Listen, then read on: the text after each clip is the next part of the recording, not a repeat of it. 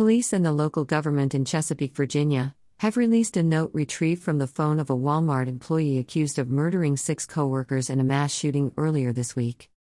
Tuesday's attack, which came after a gunman opened fire at an LGBTQ nightclub in Colorado over the weekend, brings the total number of mass shootings in the United States this year to 610, according to the Gun Violence Archive nonprofit group. In a forensic analysis, Chesapeake detectives retrieved a document labeled Death Note from the phone of suspect Andre Bing, in which the 31 year old complained that his co workers ostracized and antagonized him. I was harassed by idiots with low intelligence and a lack of wisdom, Bing wrote, accusing his colleagues of laughing at him and giving him evil, twisted grins. When one colleague tried to get rid of him, Bing said he lashed out. The note, released with names redacted on Friday, appears to identify certain employees that being blamed for his troubles, as well as another whom he wished to spare. I promise things just fell in place like I was led by the Satan, Bing wrote. My God forgive me for what I'm going to do. Chesapeake police also revealed the name of the sixth victim in the attack, 16 year old Fernando Chavez Barron. He, along with Lorenzo Gamble, Brian Pendleton, Kellie Pyle, Randall Blevins, and Tyneka Johnson, were killed when Bing, a Walmart supervisor and overnight team leader, entered a break room and opened fire on his fellow employees, authorities said. The gunman, who had worked at Walmart since 2010, then turned the gun on himself. He died before police arrived on the scene. Six more people were wounded in the attack, which took place in the retail store just after 10 p.m. local time, 3 o'clock GMT, on Tuesday, ahead of the U.S. Thanksgiving holiday. Chesapeake police on Friday also confirmed that Bing purchased the murder weapon, a 9mm handgun, on the morning before the attack. Bing had no criminal record and was able to acquire the handgun legally from a local store. In the wake of the shooting, U.S. President Joe Biden on Thanksgiving Day addressed what he has previously described as the scourge of gun violence. The idea we still allow semi automatic weapons to be purchased is sick. It's just sick. It has no, no social redeeming value. Zero. None. Not a single solitary rationale for it except profits for gun manufacturers, Biden said on Thursday. This year is set to be the third straight year that the Gun Violence Archive tallies at least 610 mass shootings in the U.S. The nonprofit defines a mass shooting as any act of gun violence in which four or more individuals are shot or killed, not including the suspect. Last year, the Gun Violence Archive counted 690 mass shootings, up from 610 in 2020. The latest spate of attacks has renewed calls for stricter gun controls, particularly among Democrats. On Sunday, the morning after the shooting at the LGBTQ nightclub that left five dead in Colorado Springs, Colorado, the White House issued a statement announcing the public health epidemic of gun violence, promising reforms.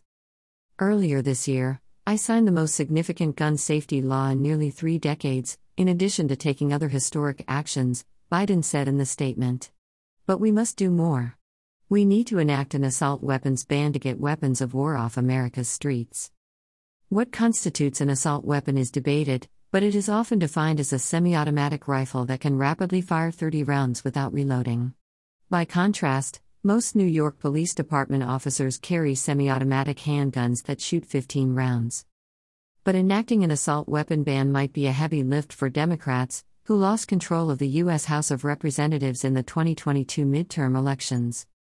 In June, Biden signed into law the Bipartisan Safer Communities Act, hailed as the first significant piece of gun safety legislation in nearly 30 years. It provided $750 million in funding for states to implement red flag laws and other measures that would allow courts to remove firearms from individuals shown to be a danger to themselves and others. The legislation also barred individuals with domestic violence convictions from buying firearms for five years, and it mandated background checks for firearms purchasers under the age of 21. House Democrats followed that up in July by passing the Assault Weapons Ban of 2022, a bill that makes it a crime to knowingly import, sell, manufacture, transfer, or possess a semi automatic assault weapon. It echoed similar legislation enacted in 1994, the Federal Assault Weapons Ban, that expired in 2004. But while the bill passed the House, it stalled in the Senate, where 60 votes were needed to overcome any filibuster and bring the ban to a vote. I'd rather not try to define a whole group of guns as being no longer available to the American public, said South Dakota Senator Mike Rounds, a Republican. For those of us who have grown up with guns as part of our culture, and we use them as tools, there's millions of us, there's hundreds of millions of us, that use them lawfully. Other Republican senators, like Florida's Rick Scott, advocated instead for more mental health counseling instead of an assault weapon ban. People are doing the right thing. Why would we take away their weapons? Scott said on the Senate floor last summer. It doesn't make any sense. A Pew Research Center study released in 2021 found that just over half of Americans, 53%, would be in favor of stricter gun measures. But the nationwide survey found opinions split along party lines. An estimated 73% of Democrats said that tightening gun regulations would help reduce the prevalence of mass shootings, while the majority of Republicans, 65%, said it would have no effect at all. Still, even if a ban on assault weapons were to pass in the U.S. Congress, it would likely face legal challenges. Earlier this year, the conservative majority U.S. Supreme Court struck down a New York state law that required firearm owners to show special need to obtain a license that would allow them to carry concealed weapons in public.